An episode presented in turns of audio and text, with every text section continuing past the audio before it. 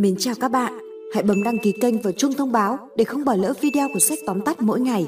Hôm nay, sách tóm tắt xin được giới thiệu với bạn 100 lời dạy của Bác Hồ làm thức tỉnh thế hệ trẻ.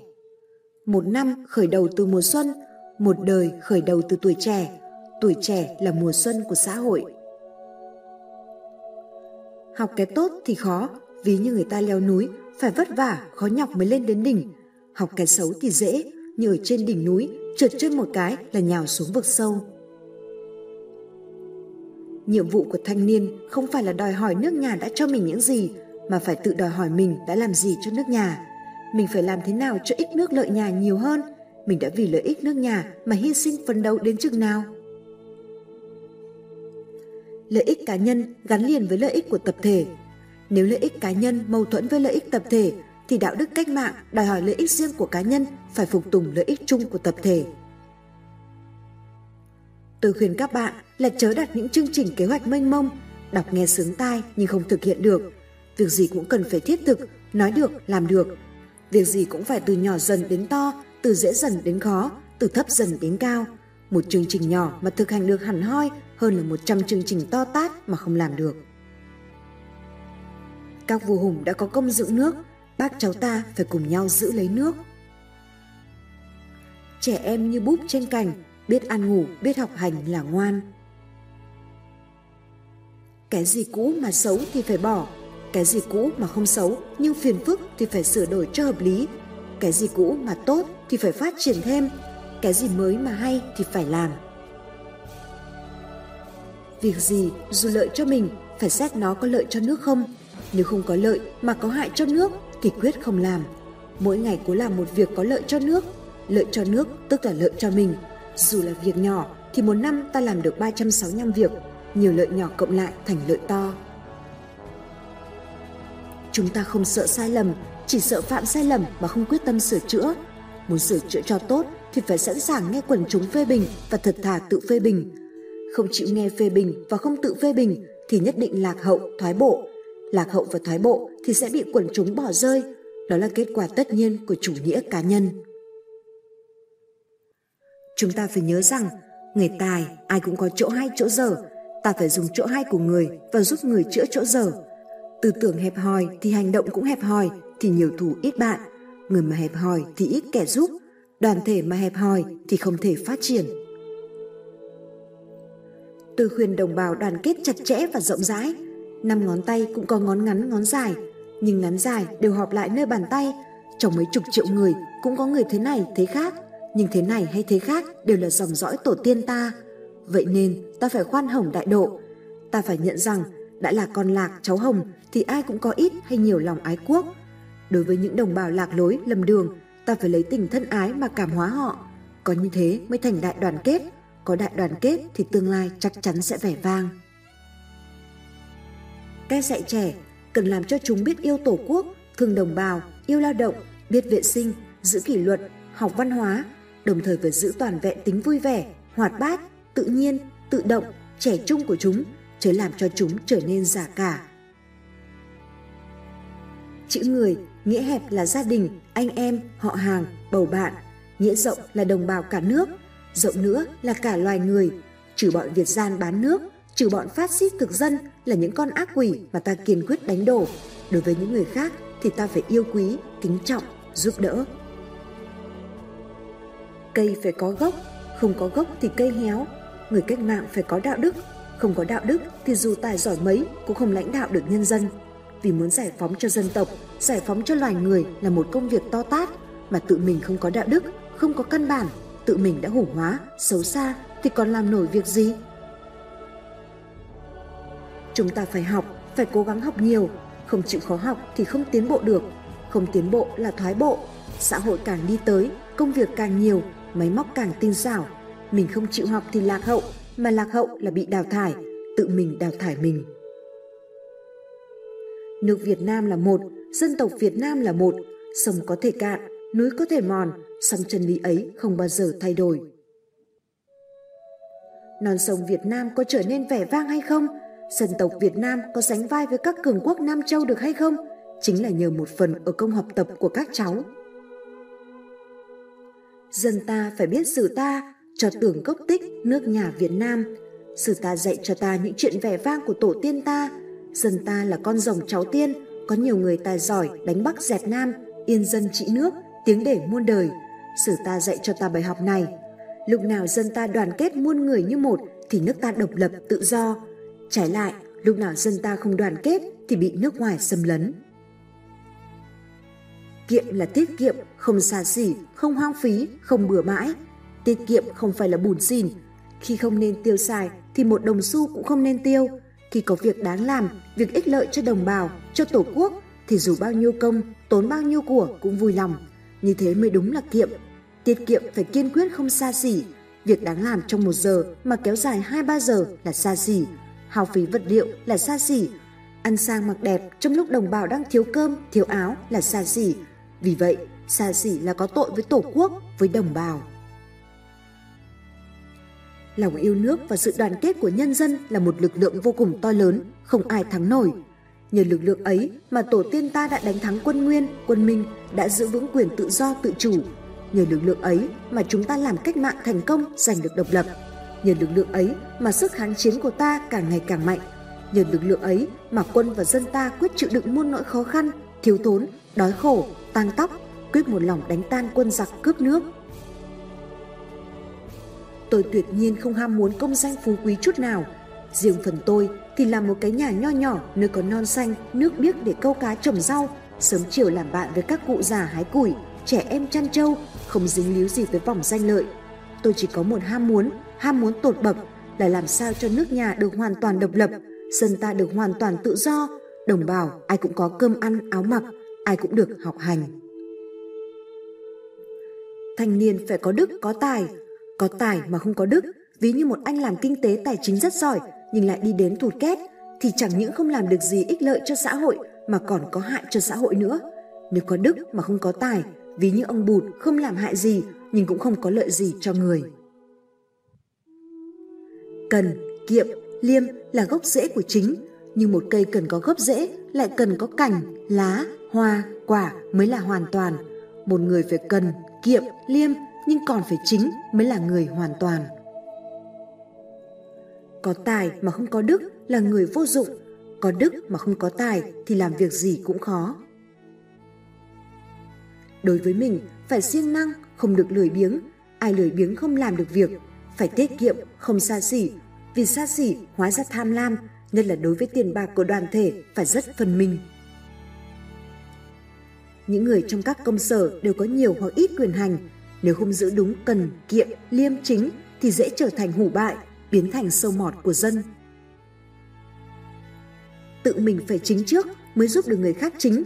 Mình không chính mà muốn người khác chính là vô lý. Cần mà không kiệm thì làm chừng nào xài chừng ấy, cũng như một cái thùng không có đáy, nước đổ vào chừng nào chảy ra hết chừng ấy, không lại hoàn không. Mình đối với mình, đừng tự mãn, tự túc.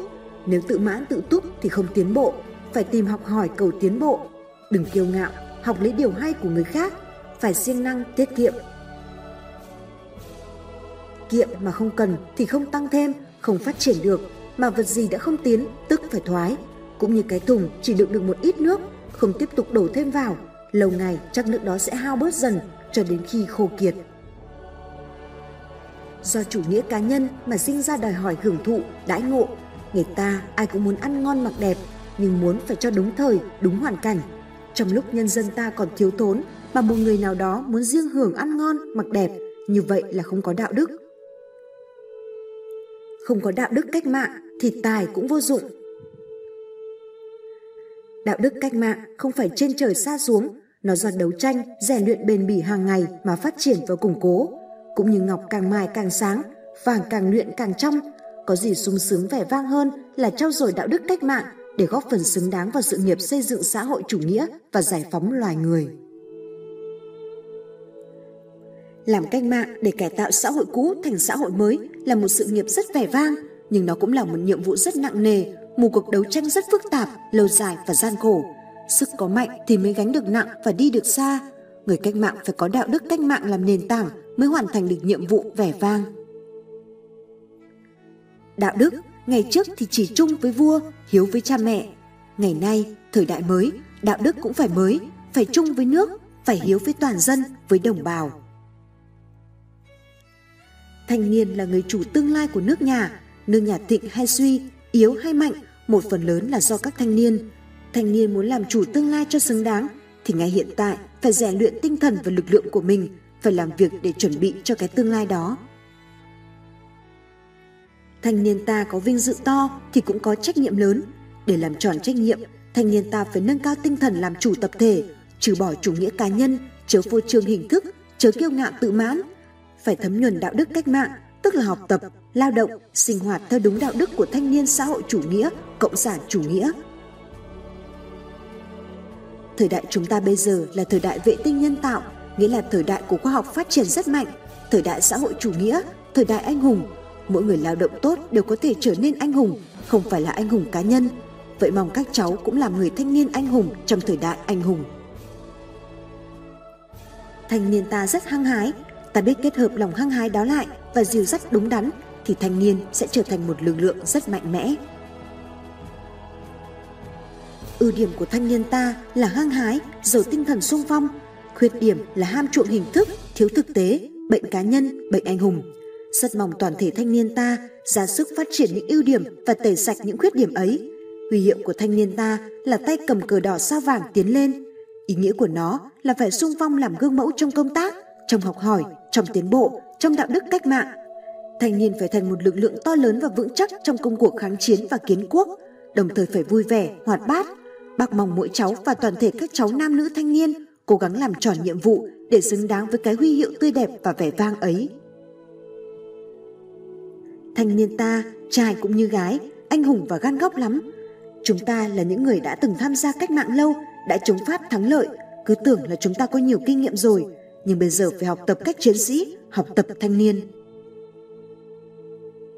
Trong mọi việc, thanh niên phải làm đầu tàu, sung phong gương mẫu.